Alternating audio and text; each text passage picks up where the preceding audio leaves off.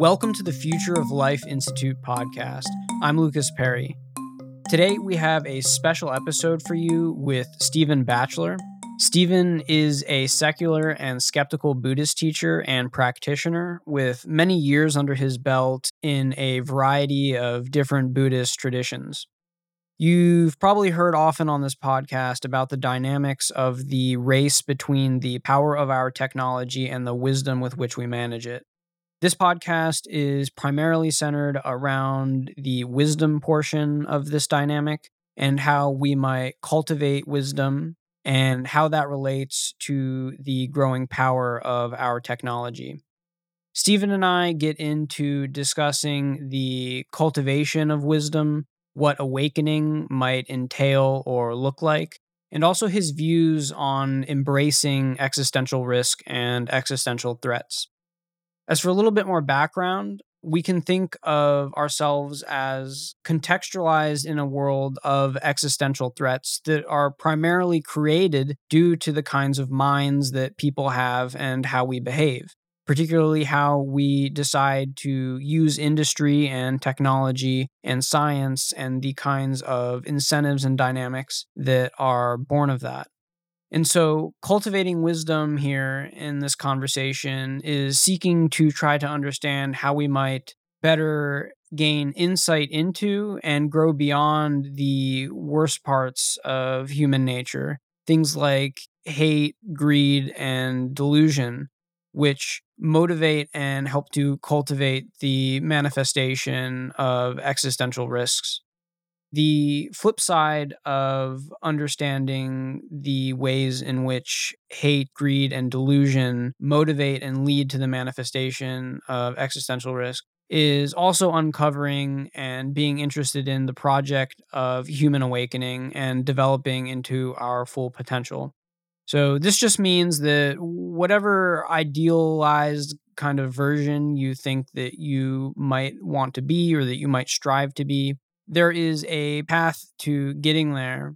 And this podcast is primarily interested in that path and how that path relates to living in a world of existential threat and how we might relate to existential risk and its mitigation. This podcast contains a bit of Buddhist jargon in it. I do my best in this podcast to define the words to the best of my ability. I am not an expert, but I think that these definitions will help to bring a bit of context and understanding to some of the conversation. Stephen Batchelor is a contemporary Buddhist teacher and writer, best known for his secular or agnostic approach to Buddhism. Stephen considers Buddhism to be a constantly evolving culture of awakening rather than a religious system based on immutable dogmas and beliefs. Through his writings, translations, and teaching, Stephen engages in a critical exploration of Buddhism's role in the modern world, which has earned him both condemnation as a heretic and praise as a reformer. And with that, let's get into our conversation with Stephen Batchelor. Thanks again so much for coming on. I've been really excited and looking forward to this conversation. And I just wanted to start it off here with a quote by Albert Einstein that I thought would set the mood in the context. A human being is a part of the whole, called by us universe, a part limited in time and space. He experiences himself, his thoughts, and feelings as something separated from the rest, a kind of optical delusion of his consciousness. This delusion is a kind of prison for us, restricting us to our personal desires and to affection for a few persons nearest to us. Our task must be to free ourselves from this prison by widening our circle of compassion to embrace all living creatures and the whole of nature in its beauty. Nobody is able to achieve this completely, but the striving for such achievement is in itself a part of the liberation and a foundation of inner security.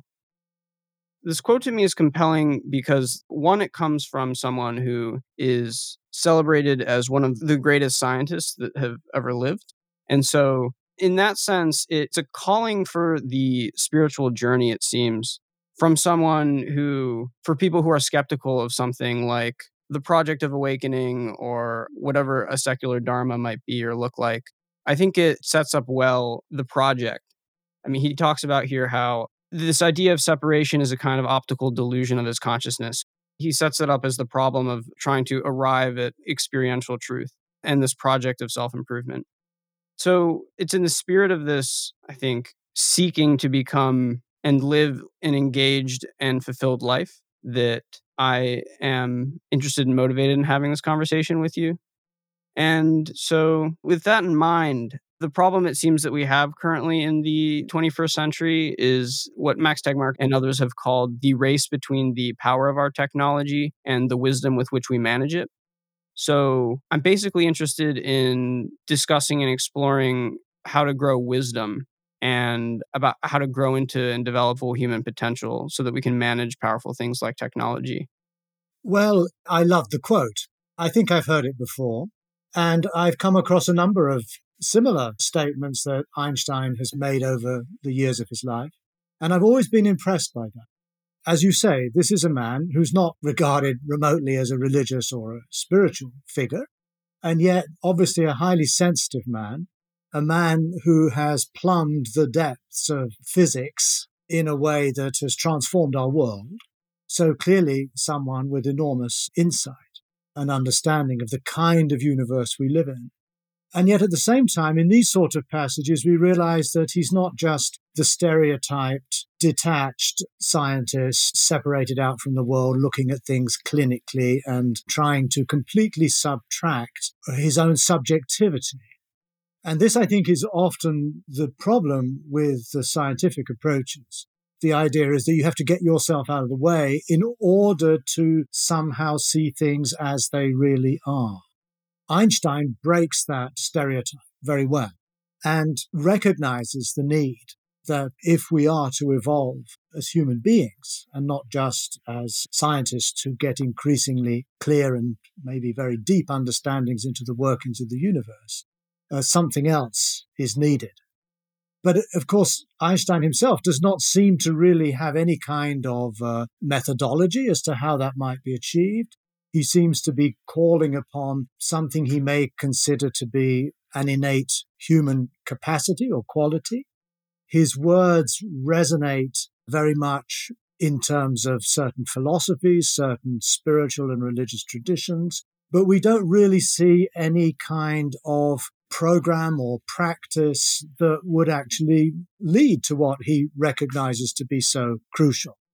And I found the final comment he makes a bit deflating. He says he seems to think it has to do with inner security, which is a highly subjective and I would think rather limited goal to achieve, given what he's just laid out as his vision. Yeah, that's wonderfully said and you can help unpack and show the depths of your skepticism, particularly about Buddhism, but also your interest in creating what you call a secular dharma. Mm-hmm. You know, we're on a planet with ancient wisdom traditions, which have a lot to say about human subjectivity. So Einstein is setting up this project of seeing through what he says and takes to be a kind of delusion of consciousness, the sense of experiencing oneself and thoughts and feelings as something separate, and this restricting us to caring most about our personal desires and to affection. I mean, here he seems to be very explicitly tapping into concepts in, in Buddhism, which have been explored, like non self and emptiness and non duality. Hey, this is post podcast, Lucas here, and I just wanted to try and explain a few terms that were introduced here, like non self, emptiness, and non duality. And I'll do my best to explain them, but I'm not an expert, and other people who think about this kind of stuff might have a different take or give a different explanation, but I will do my best. So I think it's best to first think about the universe 13.7 billion years ago as an unfolding continuous process, which contextualized within the unfolding of the universe is the process of evolution, which has led to human beings. So there's this deep grounded connection of the human mind and human nature and just being human with the very ground of being and the unfolding of everything. Yet in that unfolding, there is this construction of a dualistic world model, which is very fitness enhancing, where you are constructing this model of self and a model of the world. This self other dualistic conceptual framework born of this evolutionary process is fitness enhancing, it's helpful, and it's useful. Yet it is a fabrication, a epistemic construction, which is imposed upon a process for survival reasons. And so non duality comes in and simply rejects this dualistic construction and says things are not separate, things are not two, one undivided without a second. This means that once one sees all of this dualistic construction and fabrication as it is, then one enters uh, what I might say is something more like a don't know mind, where one isn't relying on this conceptual dualistic fabrication to ultimately know, or one doesn't take it as what reality ultimately is, as divided into all these things like self and other, and tables and chairs, and stars and galaxies. Non self and emptiness are both very much related to this non self is the view that the self is also this kind of construction or fabrication, which under experiential and conceptual analysis just falls apart and reveals that there is no core or essence to you. There's nothing to find. There is no self, but merely the continual unfolding of empty, ephemeral, conditioned phenomena where emptiness here means that the self and all objects that you think exist are empty of intrinsic existence and are merely these kind of ephemeral appearances based on causes and conditions, which, when those causes and conditions no longer sustain for that thing to appear in that current form, the thing dissolves. In non duality, there's a sense of no coming, no going. There's no real start or beginning or end to anything there is this continual unfolding process where something like birth and death are abstractions or constructions which are imposed on a non dual continuous process. And so the claims of non self emptiness and non duality are all both ontological claims about how the universe actually is, but they're also experiential claims about how we can shift our consciousness into a more awake state where we have insight into the nature of our experience, into the nature of things, and we're able to shift into a clear non-conceptual seeing of something like non-dual awareness or emptiness or non-self. This might entail something like noticing the sense of self it becoming an object of witnessing. There's no longer an identification with self and so there's space from it. There might eventually be a dropping away of sense of self where all that's left is consciousness and its contents without a center where there isn't a distance between witnesser and what is perceived. All there is is consciousness, and everything is perceived infinitely close, where everything is basically just made of consciousness, and where consciousness is no longer structured by this dualistic framework. And so a layer of fabrication drops away, and there's just consciousness and this deep sense of interconnectivity and being. This is what I think Einstein is pointing towards when he says our experience of ourselves as separated from the rest of the universe is a kind of optical delusion of our consciousness. I think he is pointing towards how the constructed sense of self and the dualistic fabrication of a self other world model populated by objects and things and other people and then buying into these constructions as kind of an ultimate representation of how things are, where there are all these things with an intrinsic, independent existence with a kind of essence, rather than being this non dual, undifferentiated, unfolding, continuous process, which can be said to be neither same nor different, which there can neither be said to not be a self or be a self and so I think this is what he is pointing in the direction of, and why I point out that there are other wisdom traditions which have been thinking about and practicing cultivating these kinds of insights and awareness for many years. So back to the conversation. And as you said, he doesn't have a practice or a system for arriving at an experiential understanding of these things. Yet there are traditions which have long studied and practiced this project. Yes, this is absolutely correct. And myself and many of my peers and colleagues and friends have spent their lives exploring these wisdom traditions. In my own case, this has been various forms of Buddhism primarily. But I think we also find these traditions within our own culture. I think we find something very similar in the Socratic tradition. We find something likewise in the Hellenistic philosophies, which also recognize that human flourishing, which is a term I very much like, is essentially an ethical practice. It's a way of being in which we take our own subjective assumptions to task. We don't just assume that everything we think and feel is the way things actually are, but we begin to look more critically. We pursue what Socrates calls an examined life. Remember, an unexamined life is not worth living, he said. So, the, what, what is this examined life? And perhaps like yourself and others, I found in a way, more richness in Asian traditions because they don't just talk about these things, but they have actual living methodologies and practices that, if followed, can lead us to a radical change of mind, can begin to unfold different layers of human experience that are often blocked and somehow ignored and cut off from what we experience from moment to moment. Yeah, exactly. So there's this valid project then of exploring, I think, the internal and the subjective point of view in a rigorous way, which leads to a project of something like living an examined life. And from that perspective, one can come to experiential kinds of wisdom and I think can get in touch with kinds of skillfulness and wisdom which an over reliance or a sole reliance on the conceptualization of the dualistic mind would fail at.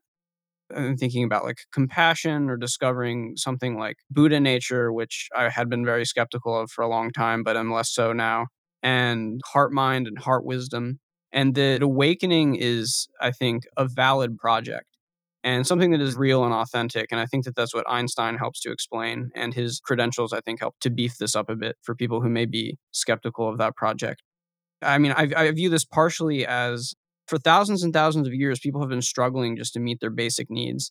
And as these basic needs, even just material needs, keep getting met, we have more and more space for authentic human awakening. And today in the 21st century, we're better positioned than ever to have the time and space and the information to live deeply and to live an examined life and to explore, you know, what is possible of the depths of human compassion and well-being and connection and thinking about the best moment of the best day of, of your life and if it's possible to stabilize in that kind of introspection and, and compassion and way of being. I broadly uh, go along with exactly what you're saying. It almost seems self evident, I think, for those of us who have been involved in this process for a number of years. But on the other hand, it's very easy to sort of talk about emptiness and non duality and Buddha nature and so on. But what really makes the difference is how we actually internalize those ideas, both conceptually. I think it is important that we have a clear rational understanding of what these ideas convey, but also, of course, through actual forms of spiritual practice, performing spiritual exercises, as we find already in the Greeks, that will hopefully actually lead to significant changes in how we experience life and experience ourselves. What we've said so far is still leaving this somewhat at a level of abstraction. I've been involved in Buddhism now full time for the last 45 years. And if I'm entirely honest with myself, I have to acknowledge that at many levels, my consciousness seems to be much the same. Um, there are moments in my practice in which I've gained what I would consider to be insights. I like to think that my practice of Dharma has also made me more sensitized, more empathetic to the needs of others. I like to think that I've committed myself to a way of life in which I put aside the conventional ambitions uh, of most people of my generation. And yet, I can also see that I still suffer from anxieties and uh, high moods and low moods, and I get irritated and can behave very selfishly at times. And I see in many ways that what this practice leads me to is not a transcendence of these limiting factors uh, that Einstein refers to, but let's say a greater clarity and a greater humility in acknowledging and accepting these limitations. That, I think, is, if anything, where the practice of awakening goes to. Not so much to gaining a breakthrough into some transcendental reality, but rather to gain a far more intimate and real encounter with the limitations of one's own experience as a human being. And I think we can sometimes lose touch with the need for this moment to moment humility, this recognition that we are, I think, to a considerable degree, built as biological organisms to maintain a certain kind of consciousness that will I suspect, be with us largely until we die. And I would say the same also about the Buddhist teachers uh, that I've met over the decades, that however insightful their teachings may be, however fine examples they are of what a human life can be, the more time I spend with them on a day to day basis, and I have done with Tibetan lamas, with uh, Zen masters, I've got to know them quite well. And I discover not so much a person who is almost, as it were, out of this world, but rather someone who carries still with them the same kinds of human traits and quirkiness and has good days and has bad days like the rest of us. So I would be cautious in, in a way, setting up another kind of divide, another kind of duality between the unenlightened and the enlightened. One of the things I like very much about Zen is that it's quite conscious of this problem. And one of my favorite citations is from the Platform Sutra of the sixth patriarch called Huineng, who says, When an ordinary person becomes awakened, we call them a Buddha. When a Buddha becomes deluded, we call them an ordinary person. This is a way of thinking that is perhaps more close to Taoism than it might be to the Indian Buddhist traditions, which to me tend to operate rather more explicitly within the domain of there being enlightenment on the one hand and delusion on the other, awakening on the one hand, non awakening on the other. And then there's a kind of a step by step path that leads from one unenlightenment to enlightenment. The Zen tradition is suspicious of that kind of mental description, of that kind of frame, and recognizes that awakening is not something remote or transcendent, but awakening is a capacity that is open to us in each moment. And it's not so much about gaining insight into some deep ontology, into the nature of how things really are, but it's understood far more ethically in other words, if I respond to life in a more awake way, that can occur for me as well as the Buddha or anyone else in any given moment. And in the next moment, I might have slipped back into my old neurotic self and recognize, in fact, that I don't respond appropriately to the situations I face. So I'm a little bit wary of this language a lot of the language we find in the Indian Buddhist traditions, we find also in Advaita Vedanta and so on, do tend to set up a kind of a polarity. That's kind of unavoidable because, given what we're talking about, we need to have some idea of what it is that we are aspiring to achieve. But the danger is we set up another dualism. And that's problematic I feel that we need a discourse that is able to affirm awakening and enlightenment in the midst of the everyday, in the midst of the messiness of my own mind now. And the challenge is not so much to become an enlightened person, but it's to live a more awake and responsive existence in each situation that I find myself dealing with in my life. And at the moment, my practice is talking to you is having this conversation. And what matters is not how deeply I may have understood emptiness, but how appropriately, given our conversation, I can take this conversation forward in a way that may be a benefit to others. I might even learn something myself in this conversation. Maybe you will too. And that's where I would like to locate the idea of awakening, the idea of enlightenment, in how I respond to the given situation I find myself at any moment. Yeah, so one thing that comes to mind that I really like, and I think might resonate with you, given what you said, uh, I think Ram Dass said something like, I've become a connoisseur of my neuroses. And I think that there's just this distinction here between the immersion in neuroses and then this more awake state with choice where you can become a connoisseur of your neuroses. It's not that you've gotten rid of every bad possible thought that you can have, but that there's a freedom of non reactivity in relation to them. And that gives a, a, freedom of experience and a freedom of choice. I think you very much well set up a pragmatic approach to whatever awakening might be. So, given the project of living in a world with many other actors, with much pain and with much suffering and with much ignorance and delusion, I'm curious to know how you think one might approach spreading something like a secular dharma. So there's kind of two approaches here one where we might make the wise more powerful, and one where we might be making the powerful more wise. And so, if listeners take anything away today in terms of wisdom, how would you suggest that wisdom be shared and embodied and spread in the world, given these two directions of either making the wise more powerful or making the powerful more wise? Okay, uh, to answer that question, I think I have to maybe flesh out more clearly what I understand by awakening.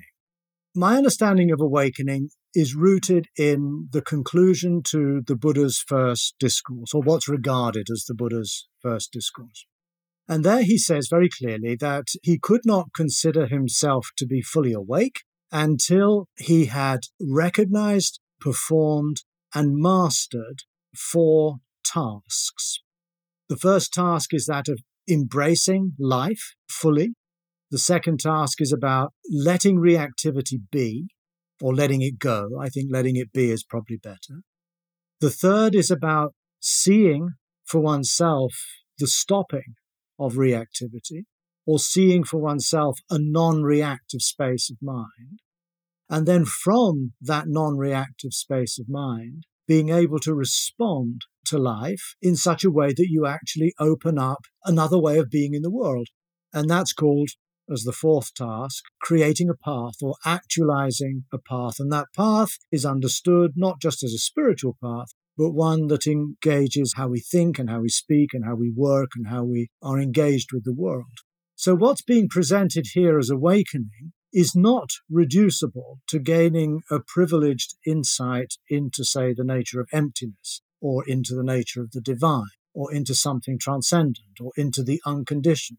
The Buddha doesn't speak that way. And these early Buddhist texts on which I base what I'm saying have somehow been relegated to the sidelines.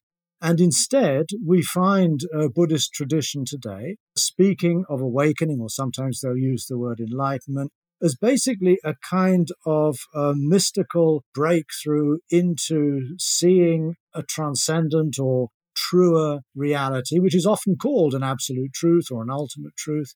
Again, these are words the Buddha never used. So in my own approach, I'm very keen to try to recover what seems to me, and I admit that this is my own project.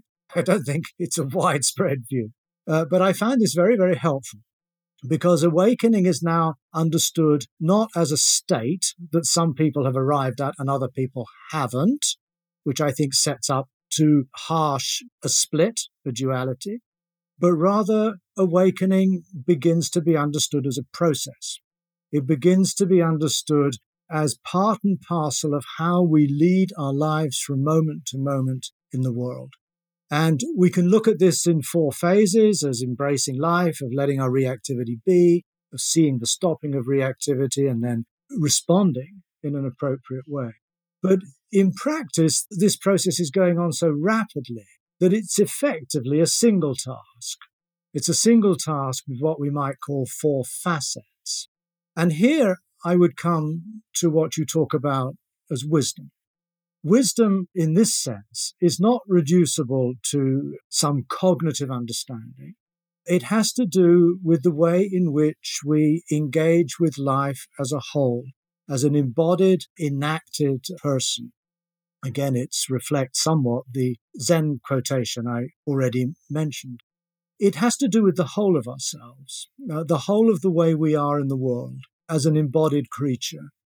And I feel that to make the wise more powerful, by wise, I would mean people who actually have given the totality of their life, not just in terms of years, but I mean in terms of their varying skill sets that they have as human beings their emotional life, their intuitive life, their physical life, their cognitive life.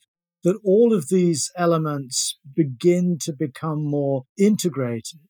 The person becomes less divided between the spiritual part of themselves and the material part of themselves, for example. And the whole of one's being is then drawn into the unfolding of this process within the framework of this fourfold task. And I feel that if we are to make the powerful more wise, one would require the powerful to make not just changes in how they might think about things or even gain mystical insights, but actually to have the courage to embark on another way of being in the world at all levels. And that is a much greater challenge, I feel. And I think we also need the humility to recognize that although, as you say, we do have at our time in the 21st century now access to traditions of practice, philosophies, we have leisure, we have the times and places to pursue these sorts of practices. We should be wary of the hubris that thereby we can somehow, by mastering these different approaches, we can thereby be in a far better position to solve the problems that the world presents to us. I think that may be true on a very general sense, but I feel that what's really called for is a fundamental change in our perspective with regard to how we not only think of ourselves, but how we actually behave in relationship to the life that we share on this planet with other beings and this planet that we are endangering through our activities. The other dimension, of course, is this is not going to be something that any particular individual alone will be able to accomplish, but it requires a societal shift in perspective. It requires communities, it requires institutions to seek to model themselves more on this kind of awake way of living so that we can more effectively collaborate. I think the Buddhists and the Advaitists and the Sufis and the Taoists and so on certainly have a great deal to offer to this uh, conversation. But I feel that if we're really to make a difference, their insights have to be incorporated into a much wider and more comprehensive rethinking of the human situation. And that's not something I can see taking place in a short term.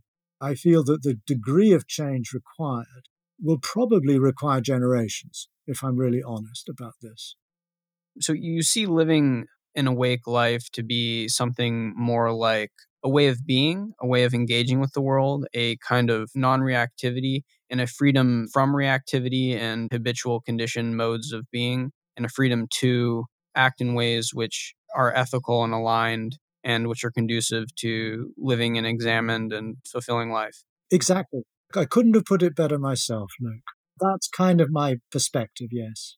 So I, I, wanted to put up a little bit of a defense here of insight because you said that it's not about pursuing some kind of transcendent experience, but having insight can be such a paradigm shift that it is seemingly transcendent in some way. Or it can also be ordinary and not contain something like spiritual fireworks, but still be such a paradigm shift that you'll never be the same ever again. And I don't expect that you'll disagree with this, but in defense of insight into impermanence, it's like our brains are hooked up to the world where there's just all this form and sense data.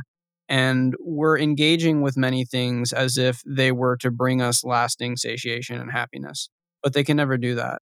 And so, insight into impermanence, I mean, impermanence conceptually is like so obvious and trivial to everyone. Everything is impermanent. Everyone understands this. But if at a deep intuitive and experiential and non conceptual level, one embodies impermanence, one doesn't grasp or interact in the world in the same way because you, you just can't because you see how things are. And then similarly, if one is living their life from within immersion and conceptual thought and ego identification, the capacity to drop back into witnessing the self and for that to dissolve and drop away and then for all to remain is consciousness and its contents without a center. Hey this is post podcast lucas again and i just wanted to unpack a little bit here what i meant by immersion in conceptual thought and ego identification by ego identification, I mean this kind of immersion and identification with thought, where one generates and reifies the sense of self as being in the head and as the haver of an experience, as someone having an experience in the head and thinking the thoughts and executing all of the commands of the mind and body. And this stands in distinction with a capacity to unhook awareness from that process and to witness the self as a object of perception an object to be witnessed rather than as the center of identity and for that to then create a distance between the foundation of witnessing and the process of being identified with the ego or reifying and constructing an ego, which is the beginning of shifting towards a perception of consciousness and its contents without a center. So, back to the conversation. That kind of insight and, and a stabilization in that can be a foundation for loving kindness and openness and connection and people experience great immense relief like oh my god i was a poor little self in this world and i thought i was going to die and now i've had this insight into non-self which can be practiced and stabilized even in, in, in a normal day-to-day life through the practices of for example dzogchen and, and mahamudra and so this is just my little defense of insight as I think also offering a lot of freedom and capacity for an authentic shift in consciousness, which I think is part of awakening and that it's likely not just a way of being in the world. Do you have any reactions to that? Oh, I have plenty of reactions to that. Yeah. yeah. I don't disagree with you, clearly. Of course, there are moments in people's lives, whether they're practicing Buddhism or whatever it is, sometimes they're not doing any kind of formal spiritual practice whatsoever, but life itself is the great teacher and shows them something about themselves or about life that hits you very powerfully and does have a transformative effect. Those moments are often the key moments that define how we then are in the world. Perhaps my work has tended to be, recently at least, somewhat of a reaction against the overprivileging of these special moments and an attempt to recover a much more integrated understanding of being awake as about being, you know, awake moment to moment in our daily lives. Let me give you a couple of examples. With hand on heart, I can say that I have had one experience which would fit your definition, probably, of what we might call a mystical experience. And this occurred when I was a young Tibetan Buddhist monk. I was probably 22 or 23 years old. And I was living in Dharamsala, where the Dalai Lama has his residence. I was studying Tibetan Buddhism. I was uh, very deeply involved in it. And one day I was out in the forest in the hut near where I lived, and I went to get some water. Coming back to my hut with a bucket full of water, I suddenly was stopped in my tracks by this extraordinary realization that there was anything at all rather than just nothing a sense of total and utter astonishment that this was happening. And it was a moment that maybe lasted a few minutes in all of its intensity. But what it revealed to me was not some ultimate truth, not certainly anything like emptiness or pristine awareness anything. What it revealed to me was the fundamentally questionable nature of experience itself. And that experience, I will fully accord with what you have said, has changed my life. It continues to do so now. So, yes, I do feel very strongly that deep personal experience of this sort of nature can have a profoundly transformative effect on the way we then inhabit the value system, what we regard as really being important in life. As for impermanence, for me, the most effective meditations on impermanence were those on death. And again, this is from my Tibetan Buddhist training. Impermanence is of key significance regarding the fact that I am impermanent, that you are impermanent, the people I love are impermanent. When I was a young monk, every day I had to spend at least 30 minutes meditating on what they call in Tibetan Chiwe Midakpa, the impermanence which is death. And you contemplate reflectively the certainty of death, the uncertainty of its time, and the fact that since death is certain and its time is uncertain, then how should I live this life? And the paradox I find with death meditation was not that it made me feel gloomy or pessimistic or anything like that. In fact, it had the very opposite effect. It made me feel totally alive. It made me realize that I was a living being. And this kind of meditation is just one I did for many, many years. That likewise did have a very transformative effect on my life, and it continues to do so. So, yes, I agree with you. I think that it is important that we experience ourselves, our existence, our life, our consciousness from a perspective that suddenly reveals it to be quite other than what we had thought. But it's more than just as we thought, it's also as we felt. And once these kind of insights become internalized and they become part and parcel of who we are, that I feel is what contributes very much to enabling this being in the world version of awakening. In the Korean Zen tradition in which I trained, they used to speak about sudden awakening followed by gradual practice. In other words, they understood that this process that we're involved in, of what we loosely call the spiritual path or awakening, is comprised both of moments of deep insight that may be very brief in terms of their duration.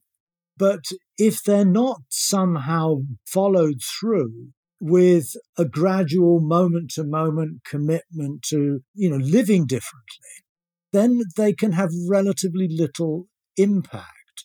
And the danger I feel of making too big a deal out of these moments of insight is that they come to be regarded as the summum bonum of what it's all about. Uh, whereas I don't think it is. I think that they are moments within a much richer and more complex process of living. And I don't think they should be somehow given excessive importance in that overall scheme of things. That makes a lot of sense. And so this is very much rings true from your conversation you had with Sam Harris and the back and forth that you had there is that you put a very certain kind of emphasis on the teachings and many of the things that I might respond with over the next even hour, you would probably agree with. You see them as not the end goal. You would de emphasize them in relation to this living an authentic, fulfilled, awakened life as a mode of being. I think that is broadly correct. And I honor the insights that come from all traditions, really. I don't think Buddhism has a monopoly on these things at all we were talking about death. I've been listening to a lot of Thich Nhat recently. And I mean, even insight will change one's relationship with death. He talks about a lot no coming, no going, no birth, no death, and the wave like nature of things. And insight into that, plus I find this daily Mahamudra practice of dropping back to pristine awareness, or I think in what Dzogchen they call Rigpa, and glimpses of non duality and the nature of things, like all this coming together can lead to like a very beautiful life where I feel like these peak spiritual experience moments are a part of the ordinary, part of the mystery, and part of like checking and seeing how things are. So I guess just the last thing I'm trying to emphasize here is that I think the project does lead to a totally new way of being, new paradigm shifts, much more well being and, and, and, capacity for loving kindness and discovering parts of you that you never knew existed or that were possible. Like if you've spent your whole life using conceptual thought to know everything and you've been within ego identification and you didn't know that there was anything else, changing from that and arriving at something like heart mindfulness changes the way you're going to live the whole rest of your life and with much greater ease and well being. Hey, it's post podcast. Lucas back again, and just wanted to define a few words here that were introduced that might be interesting and helpful to know. The first two are pristine awareness or Rigpa. Rigpa is a Dzogchen word for this. And I think they both point to the same thing, which is this original and ground of consciousness, which is this pure witnessing or this original wakefulness of personal experience, which all content or form or perceptions or even the sense of self and the experience of self appear in relation to this witnessing or this pure knowing, which is the ground of consciousness. One can be caught up in ego identification or can be obscured and lost in thought or anything like this, but this pristine awareness or rigpa or this witnessing is always there underneath whatever form and phenomena are obscuring it. This is related to glimpses. I mentioned glimpses here. And these are pointing out instructions for noticing this aspect of mind. And if that's something that you're interested in doing, I highly recommend the work and books of Loch Kelly. He teaches very skillful pointing out instructions, which I think help to demonstrate and point towards pristine awareness or Rigpa, which he calls awake awareness. And I also brought up heart mind here.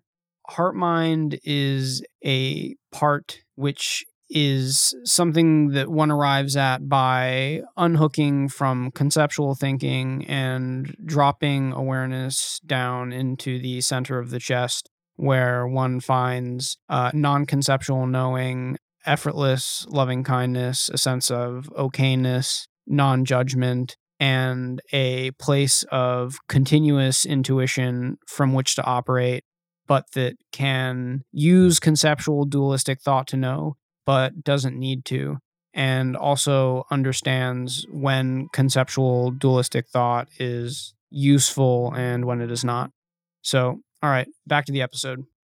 I don't disagree with what you have been saying, but I feel somehow that we haven't really found the right language to talk about it in. We're still falling back on ideas that are effectively jargon terms in many ways that people who are involved in Buddhism and Eastern spirituality will understand. But if you haven't had exposure to those traditions, a lot of this, I think, will sound a little bit obscure, maybe very tantalizing.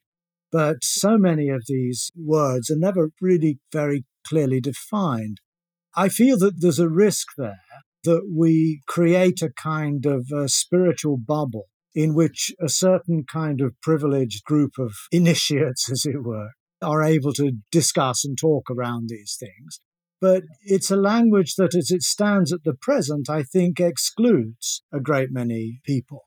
And this is what brings me to my other point. And again, you were talking in terms of well being, in terms of living at ease, in terms of being more fulfilled. But what does that mean?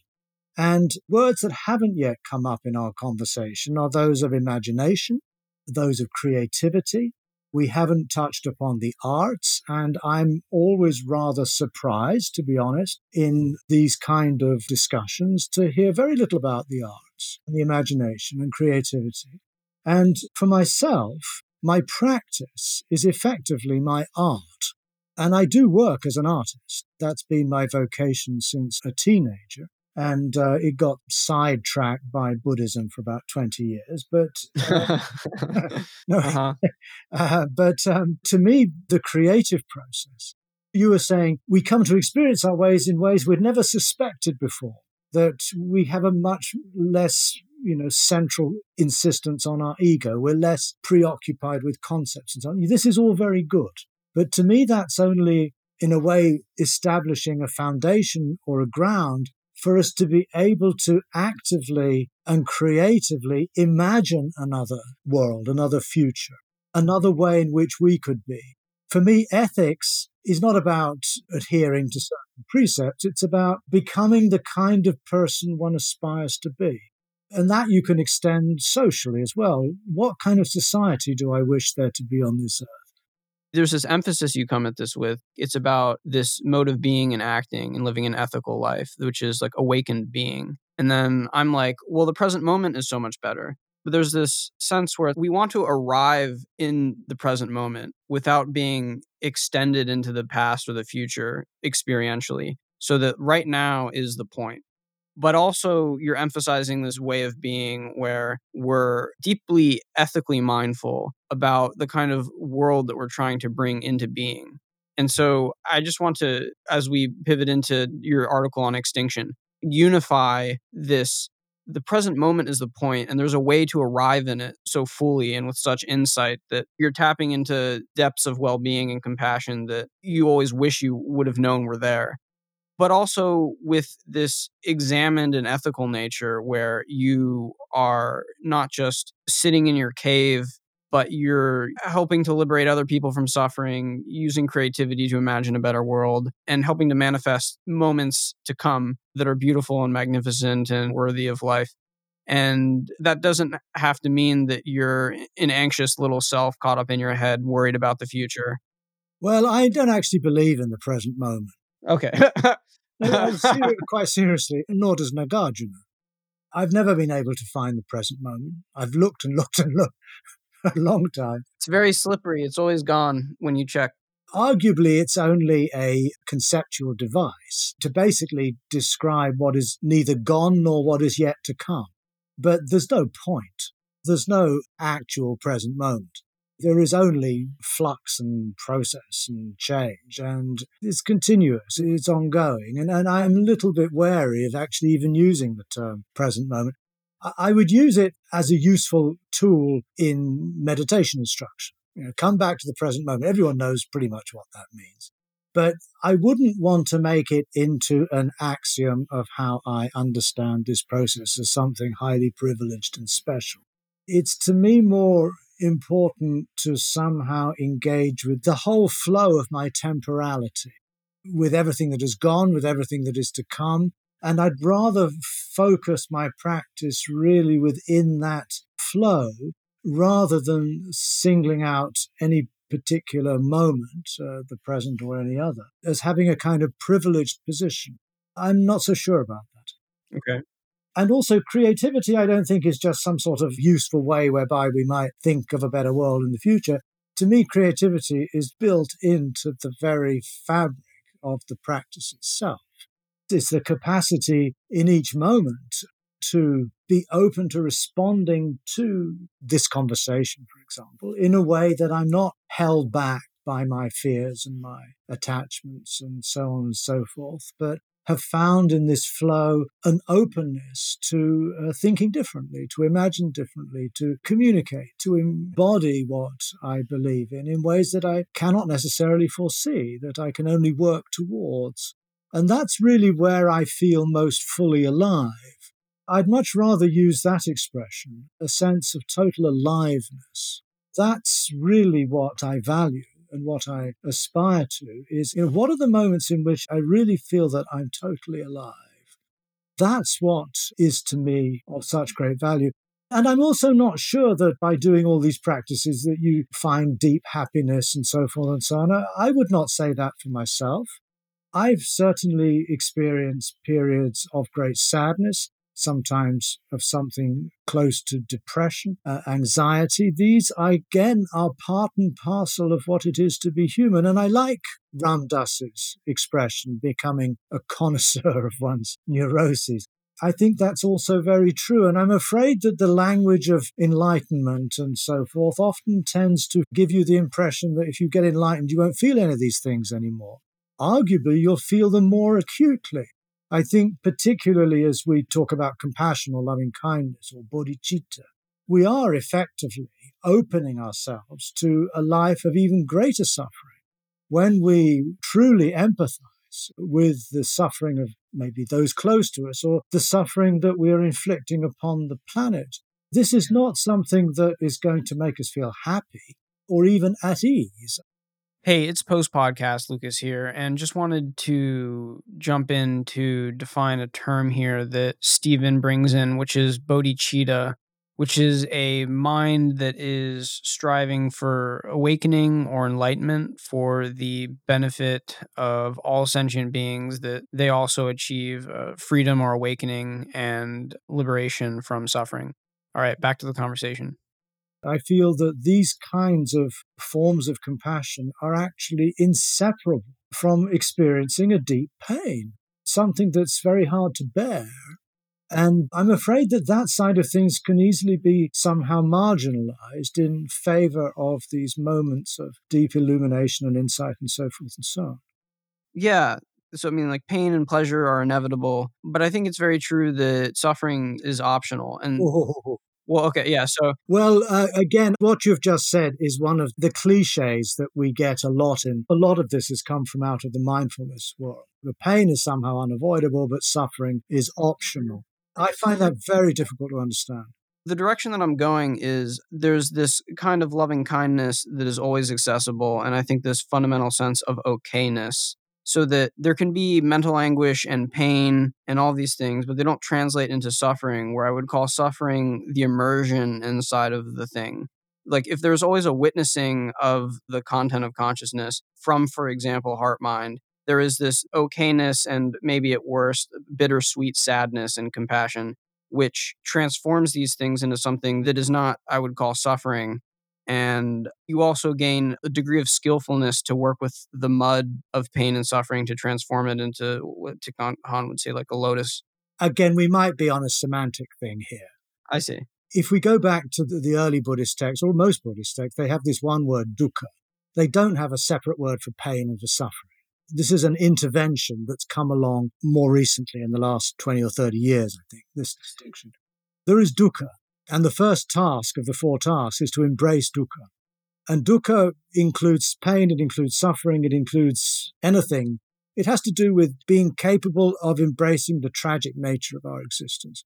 It has to do with being able to confront and be open to death, to sickness, to aging, to extinction, as we're going to go on to and talk. And I find it difficult personally to somehow imagine we can do all of that without suffering. I don't know what you mean by suffering, but it looks to me as though you've defined it in a fairly narrow way in order to separate it off from pain. In other words, suffering becomes mental anguish. Uh, they often talk of this image of the second arrow. You know, the first arrow is the physical pain, and then you add on to that all of the worries about it and all of the, oh, it's poor me and all that kind of stuff. That's psychologically true. I accept that. But that's a way too narrow way of talking about dukkha. Dukkha, there is a grandeur and a beauty in dukkha. I know that sounds strange. But for me, that's really, really important. Not to feel that these spiritual practices somehow can alleviate human suffering in the way that's often presented and that we become you know, everyone's smiling and happy, which you get that too. I mean, in Thich Nhat Hanh's approach, uh, there's a kind of saccharine sweetness in this approach, which I find kind of false. And that's one of the reasons also I like a lot of the Christian tradition. The image of Christ on the cross is not the image of a happy, at ease kind of person. There's a deep tragedy in this dimension of love that I'm very wary of somehow discounting in favor of a kind of enlightened mind that really is happy and at ease all the time. Of all the different teachers and people I've met, I've never met anyone like that. It's a nice idea, but I don't know whether it's terribly realistic or whether it actually corresponds to how Buddhists, Hindus, Jains, and others have lived over the last centuries. All right, your skepticism is really refreshing and I love it. So I wish we could talk about just this part forever, but let's move on to extinction. You have an article that you wrote called Embracing Extinction. You talk a lot about these three poisons uh, leading to everything burning, everything being on fire. Would you like to unpack a little bit of your framing here for this article? How, how is it that everything in the world is burning, and what is it that is all consuming, and how, how does this relate to extinction? Okay. Well, I start this article, which was published in the summer edition of Tricycle this year, by quoting the famous statement of the Buddha we find in what's called the Fire Sermon, where he says, The world is burning. The eyes are burning, the ears are burning, etc. etc. The senses are burning, the mind is burning. And then he asks, Burning with what? The answer is burning with greed, burning with hatred, burning with confusion. That's his way of speaking about what I would call reactivity.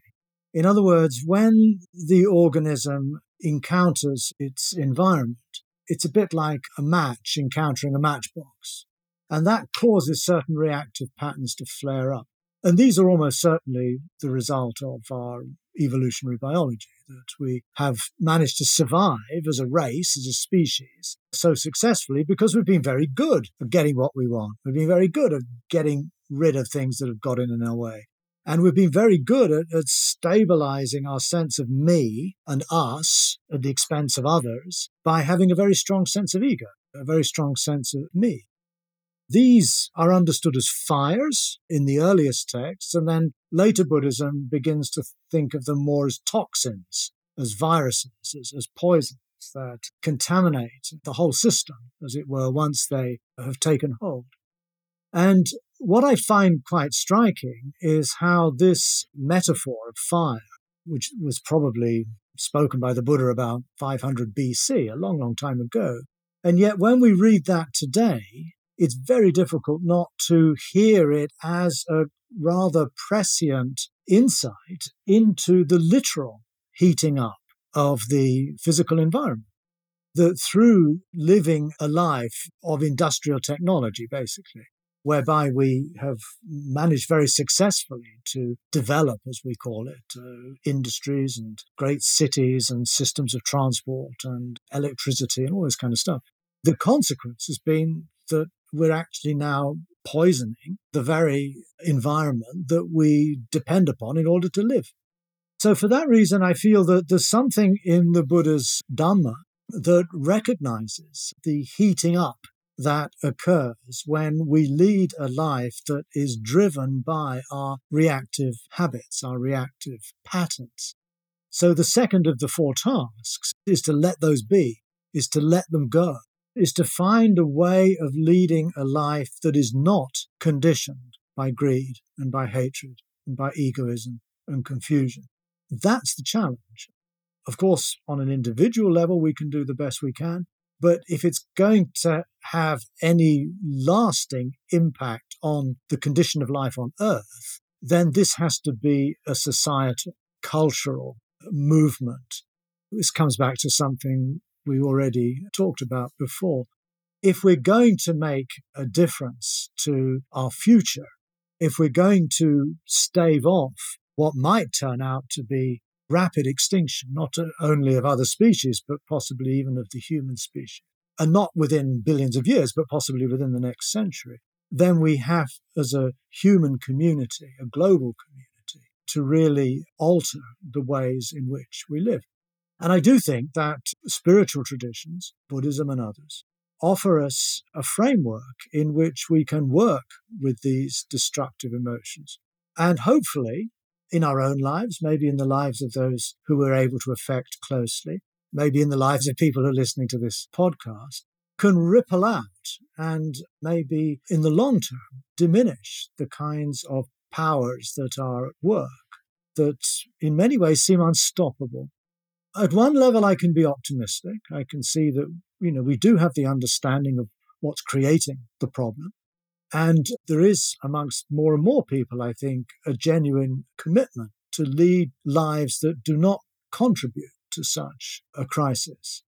But I'm also aware, both in myself and in many others I know, that we are complicit in this process. Each time we take a plane, each time we put on our heating system, I had a mango last night and I realized it came from the Ivory Coast. I mean, that's entirely unnecessary. Yet I still go out and get the things. Again, it's a humility to recognize that I can have all these very high minded uh, ecological ideas, but how am I actually changing the way I live? What am I doing in my life that will help others to likewise take those steps?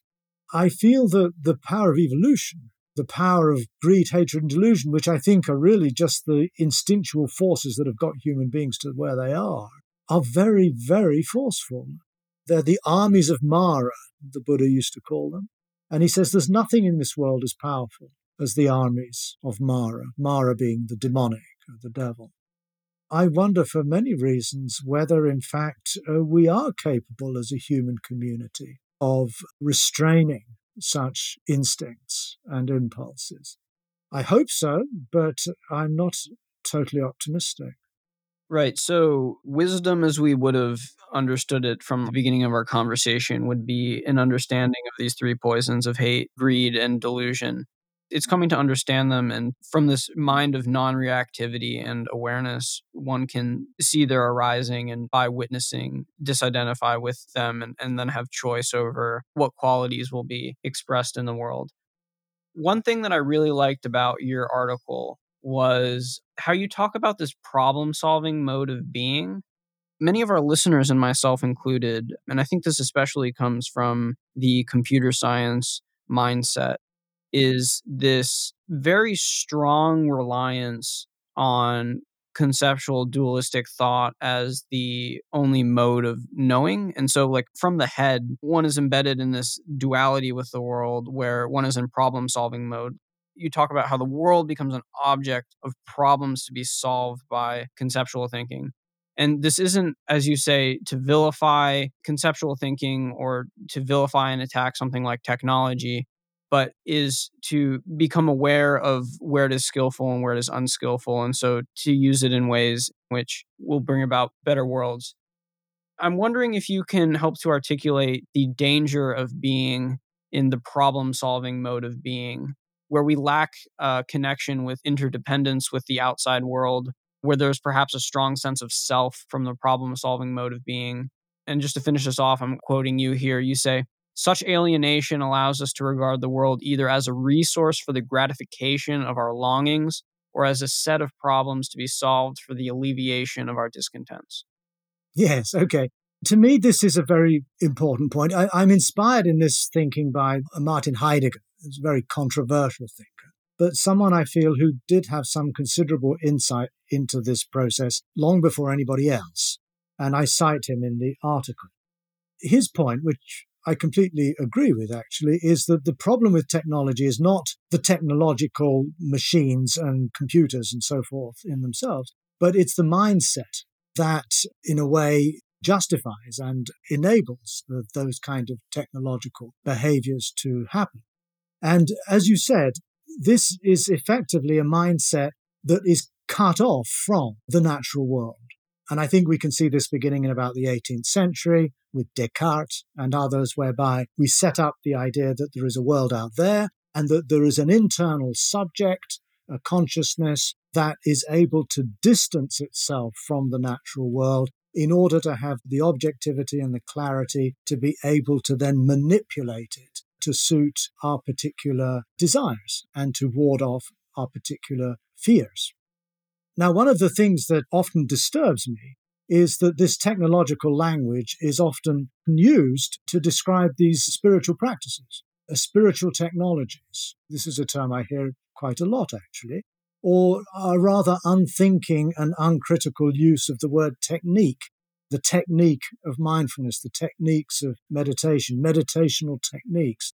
As long as we're not thinking critically around that term technique, I think very often we are unconsciously perpetuating precisely the distinction that we often, in another part of our mind, we're trying to overcome, namely this notion of separation. We see this in meditation. You know, if you see your mind as it is, if you recognize what are the destructive emotions, then you can get to the root of them, get rid of them, and then you'll be happy.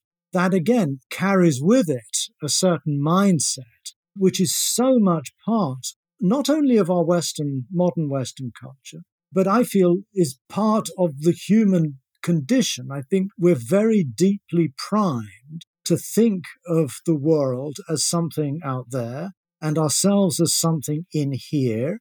And we find in Eastern religions, for example, the idea of rebirth that when we die, we don't really die. We just, our mind will sort of go on somewhere else, which again, I think reinforces this notion that there is a duality. There's a spiritual inside and there is a material outside. And that's just simply the way things are. And many of the people who teach uh, Dzogchen and Vipassana and Mahamudra believe very strongly in there being a mind that is not part of the physical world, that somehow transcends the physical world, that gives us the opt out clause, that when we die, we don't really die. Something mysterious will carry on. To that extent, I feel that I'll stick to Buddhism because it's the one I know best. I think Buddhism can actually, again, reinforce this technological mindset as an inner technology. I think that's a very dangerous idea.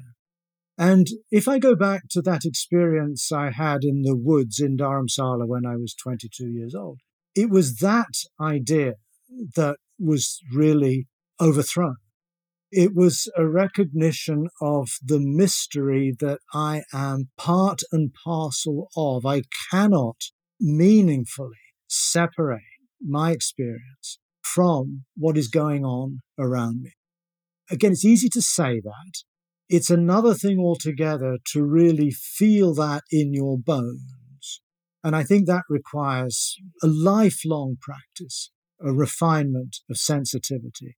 But it also requires, I think, a much more critical way of thinking about so many of the ideas that we take on board without really examining to see whether they are, in fact, tacitly reinforcing certain mindsets that we would probably not be happy to endorse. I think all of this goes together. If we are to engage with this environmental crisis, which undeniably is the consequence of our industrial technologies, then we have to also see to what extent we are complicit, not just as consumers in buying mangoes from the Ivory Coast, but also as subjects, as, as subjective conscious beings who are at one level still buying into the mind matter split. I get into a lot of trouble with Buddhists because I reject the idea of reincarnation and the mind goes on somewhere after death, precisely because I feel it is a dualism that actually undergirds our sense. It's the core difference, I would say, that separates us from being participants in the natural world. I cannot think of birth, sickness, aging, and death as problems to be overcome. And yet, that is quite clearly the goal of Buddhism. It's to bring the end of suffering, which doesn't mean just the ending of mental anguish, which is in a sense just scratching at the surface, but it's the ending of birth, the ending of sickness, the ending of aging, and the ending of death. It's the total transcendence of an embodied life. And for this reason, I feel that it's very helpful to replace the idea of solving a problem with the idea of penetrating a mystery. Because birth, sickness, aging, and death are not problems, they're mysteries. And they're mysteries because I cannot separate myself from death. I am the one who is going to die. I cannot separate myself from aging. I am the one who is aging, and so on. And to do that is to acknowledge these things cannot be solved in the way that problems are solved. And likewise, uh, confusion and greed and hatred these are not problems to be solved, as Buddhism would often make us believe. They are mysteries too, because I am greedy, I am hateful, I am confused. They're part and parcel of the kind of being that evolution has brought about, that I am one of million examples. And by making that change, and I think that change for me was put into practice by doing Zen meditation primarily the meditation of asking the question, what is this? That is a koan or a hwadu, literally. And it's a practice that I trained in for four years in Korea. And I did something like seven three month retreats, just asking the question, what is this? In other words, getting myself to experience in an embodied, in an emotive way, the fact that I am inseparable from the mystery that is life. And that for me is the kind of foundation that can lead us into a profoundly different relationship with the natural world. Again, I need to emphasize that this is working against very profoundly rooted human attachments and beliefs. I think the Four Noble Truths is again, it's a problem solving paradigm. Suffering is the problem, ignorance is its cause. Get rid of the cause, you get rid of the problem, and that's nirvana. And I think that shows that this problem solving mindset is not just modern technology from the 18th century in Europe, as Heidegger seems to think, but it goes back to something way deeper. It seems to be built into the human consciousness itself, maybe even into the structures of our neurology. I can't really speak with any authority on those things, but that's my sense. And I can also hear the transhumanists and techno optimists screaming who want to problem solve the bad things that evolution has given us, like hate, anger, and greed. You can just find those in the genetics and the conditioning of evolution and snip them out and replace them with awakening or enlightenment. That sounds much better. So, sorry, can you more fully unpack this mystery mode of being and what it solves? Being embedded as a subjective creature who is witnessing things as a mystery rather than as viewing them as a problem to be solved. Well, again, my emphasis in what I just said was effectively to swing the pendulum back to a perspective that's usually ignored. In practice, we need both, obviously. It would be absurd to be just an out and out technophobe and to reject technology and to reject problem solving per se. That would be silly. Technologies have been enormously beneficial to us in so many ways. Look at the current pandemic it's quite amazing how we've been able to identify the virus so quickly, how we've been able to then proceed towards developing vaccines. This is all because of our extraordinary medical technologies.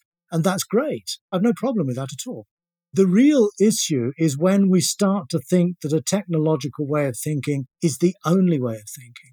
In the same way that you said earlier, that we tend to think that conceptuality and duality and egoism are the only ways of being. I think we have to add to that a technological mindset. I think that is just as much part of the problematic as greed, hatred, and delusion. I think it is a form of delusion. I think it's a, it's a very primary form of delusion.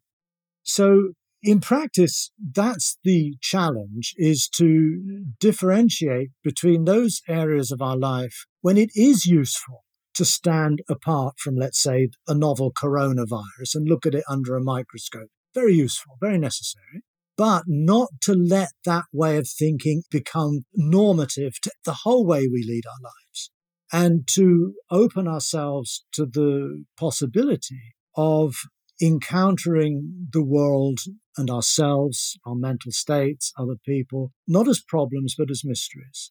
And to be able to value that dimension of our experience without reducing it to a technological kind of thinking, but to honor it for what it is as something that cannot be captured by concepts, by language. Yeah, they go together. And I think the distinction here is subtle, and people might be reacting to this and maybe a little bit confused about the efficacy of relating to things as a mystery, as I am a little bit. But let me see if I am capturing this correctly. I can sense myself suffering right now taking the attitude and view that my neuroses and my sufferings and my pain are problems to be solved. It creates a duality between me and them. It creates this adversarial relationship. I'm not willing to be with them or to experience them. It's this sense of striving or craving for them to go away or to be other than what they are. And I think that's why I am sensing myself suffering right now, taking on the problem solving sense of view. But if I disidentify with that and I uh, begin witnessing that and I shift to, you know, these are mysteries and there is this sense of beauty that is compelling to you, which I can sense, and this kindness and compassion and ease towards them. But this doesn't mean that the problem solving sense goes away. Mm-hmm. There's more of a dropping into heart, into being, and to willingness to be with them and explore them and to be skillful in their unfolding and change.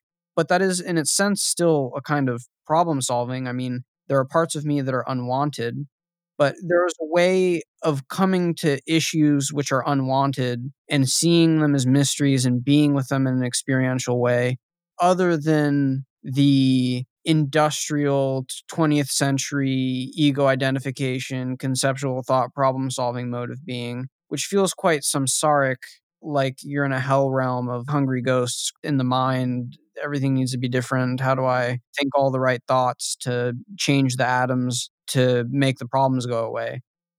Hey, it's post podcast Lucas, and just wanted to define the word samsaric here, which I mean as a conditioned pattern of thought which is motivated and structured by ignorance or confusion as well as craving. And so I see this kind of structure also applying to the problem solving mode of thought, which has this element of craving and confusion of separateness that leads to this sense of suffering or disease. All right, back to the conversation. And so it seems to me subtle like that. Does this capture what you're pointing toward? I think it is very subtle. And again, I would also concur that yes, there are parts of our inner life, our psychology, that can be effectively dealt with by inner techniques. Like, for example, if we're extremely distracted all the time, if we train ourselves to be more focused, if we do concentration exercises, do shamatha practice, over time we can get better at not being distracted. And that's the application of a technique. So there are aspects of spiritual practice, not a term I'm terribly fond of, but let's stick with it. I think the cultivation of mindfulness, the cultivation of concentration, cultivation of application, for example, all of these things have a technical aspect to them. And, you know, if I do therapy, I've got some neurosis like chronic anxiety. I'm not going to resolve that by saying how mysterious it is. Wow, this is wonderful being in the mystery of anxiety. that's, uh-huh. that's not what I meant. What I meant is that that is something that we can recognize as being a problem, a legitimate problem. It's unwanted. Yeah, it's unwanted. And it's unwanted for good reasons because it prevents us from living fully, from being fully alive. It constrains us from living. It keeps us locked up in a little bubble of our own neurotic thoughts. And we can find technologies, psychotherapies, that if we apply them can actually effectively help get rid of that problem. Although, as both Freud and Jung were quite clear, the problem will not just evaporate. It'll still be there, but we'll be able to live with it better. Jung's idea was that we get to the point where instead of the neurosis having you, you have the neurosis. And in some ways, I think a lot of these neuroses are going to be around, whether we like it or not. But we can, in a way, have them rather than them having us. And that is a form of therapy. That is a form of cure. But when we come to these deeper spiritual values, let's say wisdom or compassion or love, I find it very difficult to understand how these are qualities that we can arrive at by simply pursuing a set of technological procedures. I think, and I've again witnessed this in myself, in others, colleagues, friends, monks, and whatnot. People have dedicated years and years and years and years and years to cultivating these inner qualities of mind, but in some ways don't really seem to have become significantly wiser or more loving I really question whether wisdom is something that can be produced by becoming an expert in certain meditation techniques or love. I think these are qualities that are meta technical. They're beyond the reach of technique. And I think suffering in the deeper sense of existential suffering, which is effectively what I think the Buddha is primarily concerned with, is birth, sickness, aging, and death. Birth, sickness, aging, and death, likewise, I do not think can be resolved by finding a solution that can render them no more problematic. And even if you follow the traditional Buddhist uh, way of describing this, that's effectively what happens. It's only when you're dead that you are freed from birth, sickness, aging, and death. Uh, so, birth, sickness, aging, and death are mysteries, but a great amount of what we suffer from within our inner lives within our social lives, within our world, are problems, if correctly identified as such, that can be dealt with through applying techniques. The challenge, and this is, I think, perhaps where you talk of subtlety, is to be able to differentiate between what is actually a mystery and cannot be solved as to what is a problem and can be solved. Western technological society, particularly, really has no room at all for this mystery focused way of life. We might get it in church on Sundays, a little bit of it. But we seem to have almost disconnected from that whole side of life. And I feel that one of the reasons we're drawn to some of these Eastern uh, spiritualities is because they seem to bring us back to that quality of awareness. But if you don't like the word mystery, and a lot of people feel a little bit uncomfortable with it, just think of it as I do a lot of the time that we live in an incredibly strange world, that it's extremely weird that you and I are having this conversation. That I never cease to be utterly astonished and amazed by the most banal things. And I think it's to be able to recover a sense of the extraordinary within the utterly ordinary that enables us to begin to have a very different relationship to the natural world that we're threatening. And I feel that if we haven't embodied that sense of strangeness, of not only strangeness, but the same recognition that I cannot separate myself from these things, I cannot distance myself from these things, they are infinitely close. That's another definition of mystery. The ground of your being. Yeah, if you want. But remember that this is a term coined by Paul Tillich, the Christian theologian in the 1960s. And he understood the ground of being to be a groundless ground, which is beautiful, a ground which is like an abyss, literally in German. So if we talk of ground of being, be very careful not to make the ground too solid. It's a ground which is no ground. And that again is very close to Buddhist thinking. So yeah, it seems subtle in the way that you're still solving problems from this way of being, but from embodying this experiential relationship and subjectivity in the world, it changes and modifies in skillful ways, perhaps the three poisons, and it allows you to be more skillful, is what you're saying. It's not like you pretend like problems don't exist. It's not like you stop solving problems. It's that there's a lot of skillfulness in the way that this modification of your own subjectivity leads to your own being in the world. So I'd love to wrap up here with you then on talking about effective altruism in this field.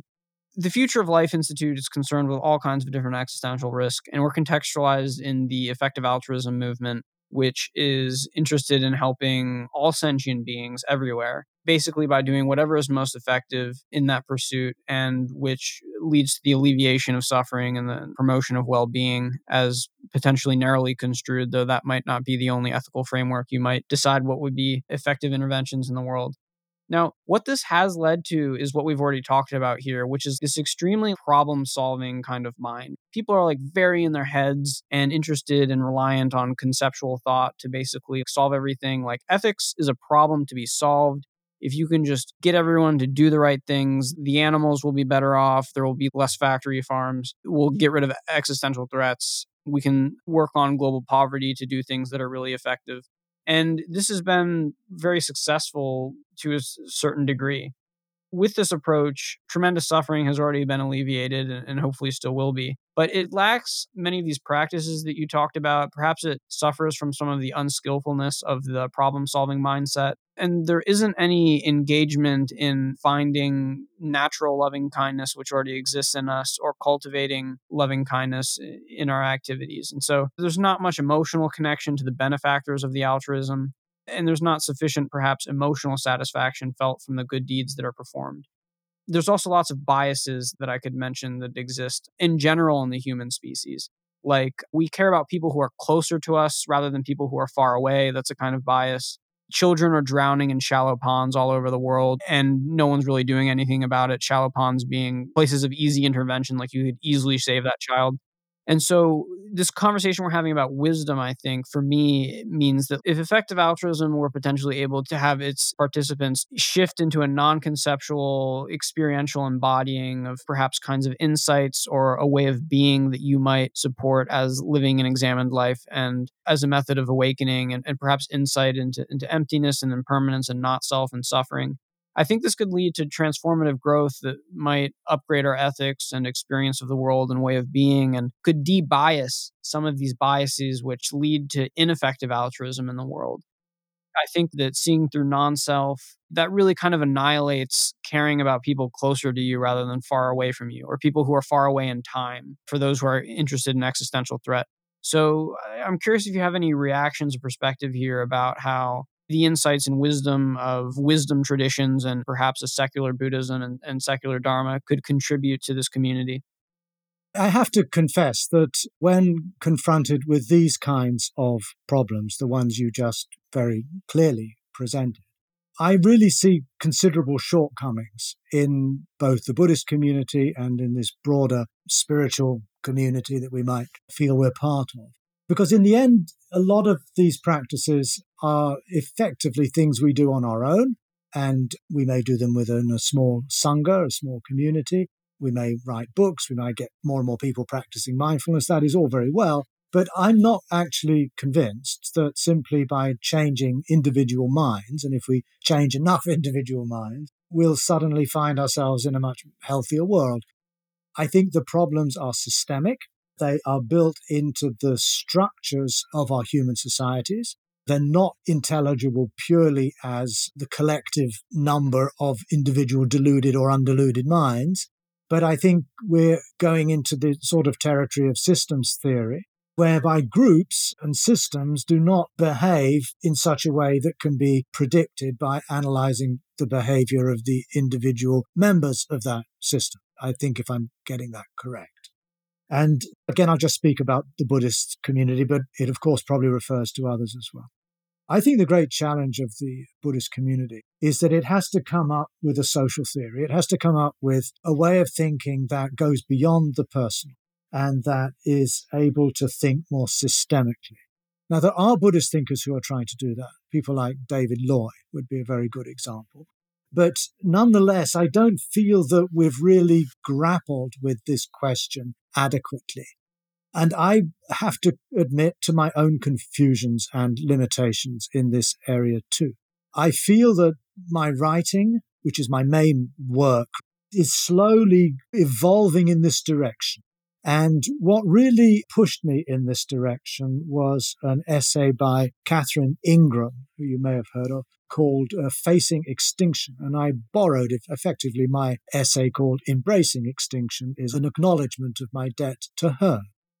I had been part of the green movement uh, for the last 30 odd years or so, but it was only on reading Catherine's piece that I suddenly was struck viscerally by the fact of our creating a world that could well lead to the extinction of all species within the next century or so. And I think we thereby need to be able to respond to these dilemmas at the same pitch and at the same level. In other words, the visceral level in which these questions are beginning to emerge in ourselves. Again, I go back to Zen one of the favorite sayings of my teacher was great questioning, great awakening, little questioning, little awakening, no questioning, no awakening. In other words, our capacity to be awake is correlated to our capacity to ask questions in a particular way. If we have intellectual questions, or let's say problem solving questions, then we can resolve those questions by coming up with solutions, but they'll be at one level operating at the same pitch. In other words, they are conceptual problems, they're intellectual problems. Great awakening arises because we're able to ask questions at a deeper level. So if you take the legend of the Buddha, the young prince who goes out of the palace, he encounters a sick person, an aging person, and a corpse. And that is what triggers within him what in Zen is called great questioning or great doubt, great perplexity. And the practice of Zen is actually to stay with those great questions and to embody them, to get them to actually penetrate into your flesh and bones. And there, within such a perspective, one then creates the conditions for a comparable level of visceral awakening. That now I feel has to be extended on a communal level. We have as a community, whether it's a small intentional community of Buddhists or a larger human community, be able to actually ask these questions at a visceral level. And the kind of empathy you speak of, I feel also has to come from this degree of questioning. I think there's often too much of an understandable sense of urgency in a lot of these questions. But that urgency often just causes us to immediately try to go out and figure what we can do. That's probably a good thing, but we maybe do not allow enough time to really allow these questions to land at a deep visceral level within ourselves such that answers can then begin to emerge from that same depth. And that is the kind of depth I feel that if we are to come up with a, a more systemic philosophy, a social theory, maybe an economic theory that is grounded in such depth, that will perhaps be able to guide us more effectively towards being effectively altruistic. But that's kind of really where I'm at with this at the moment. And my work as it's evolving, in what I'm writing now, for example, I'm writing a book called The Ethics of Uncertainty, where I'm trying to flesh this out more fully. But this is where I feel my life is going. But I don't know whether I'll live long enough to actually, you know, do more than climb a few more steps if I'm lucky. But I'm very moved by my colleagues and friends who were very much involved in the Extinction Rebellion demonstrations, particularly in London. I have a number of close friends who were very involved with that. And that likewise, I found a great source of inspiration and something towards which I would very much hope for my writing and my philosophy to be able to contribute. So that's kind of where I'm going. I think that humanity does face an existential crisis of a major order at the moment. And I see all kinds of forces that are railed that are sent in not in our favor, the least of which is the four year election cycle. I just wonder how national governments, who are in effect beholden to electorates whose needs are probably largely about can I get work, can my kids get a good schooling, good healthcare system, that's going to be the priority for most people, frankly. It's all very well talking about saving the environment, but when push comes to shove, again, your bias will be basically my kids, my immediate community, or my nation. And we have to get beyond that. We can't think in national terms anymore. There are transnational movements, and I think that they certainly need to be developed and further strengthened. But can such transnational movements ever achieve the kinds of power that will enable changes to occur on a global level. I can't see that happening in our current world, I'm afraid. I find very distraught by that. And when you see some of these right wing populists, they're effectively pushing back in the other direction, and they're unfortunately on the ascendant. I do not feel at all optimistic given our situation, but as a person who tries to lead a life governed by care and compassion and altruism, you know, I cannot but seek ways of embodying those feelings in actions. And as a writer, that's what I'm probably best at doing. And I'm very glad I've had the opportunity to be able to speak to you and to the Future of Life community about my ideas. But I don't know whether I really have a great deal to say that's really going to change the paradigm that we are, I think all of us are working towards another paradigm altogether. Well, thank you, Stephen. I've really, really enjoyed this conversation. And to just close things off here, instead of making powerful people more wise or wise people more powerful, maybe we will take the wise people and get them to address systemic issues which lead to and help manifest things like existential risk and animal suffering and global poverty. That would be great. That would be wonderful. Thank you very much, Luke. It's been a lovely conversation, and I really wish you all the best, and all of those of you who are listening to this likewise. Yeah, th- thanks so much, Stephen. If, if people want to follow you or to check out more of your work, I've really enjoyed your books on Audible. But if people want to follow you or find more of your work, where are the best places to do that? I have a website, which is www.stephenbatchelor.org, or the main institution I'm involved with is called Bodhi College B-O-D-H-I hyphen college dot org. And there you'll find information on the courses that I lead through them. And next year, 2021, I'm leading a series of 12 seminars on secular Dharma, which I'll be addressing a lot of the questions that have come up in this podcast. And it will be an online course uh, once a week for 12 weeks, 12 three hour seminars. It'll be publicized in the next few weeks. Uh, we're just finalizing that program as of now. So thank you. All right. Thank you, Stephen. It's been wonderful. If you found this podcast interesting or useful, consider sharing it on social media, forums, with friends, or wherever you think it might be found valuable. We'll be back again next month with another episode in the FLI podcast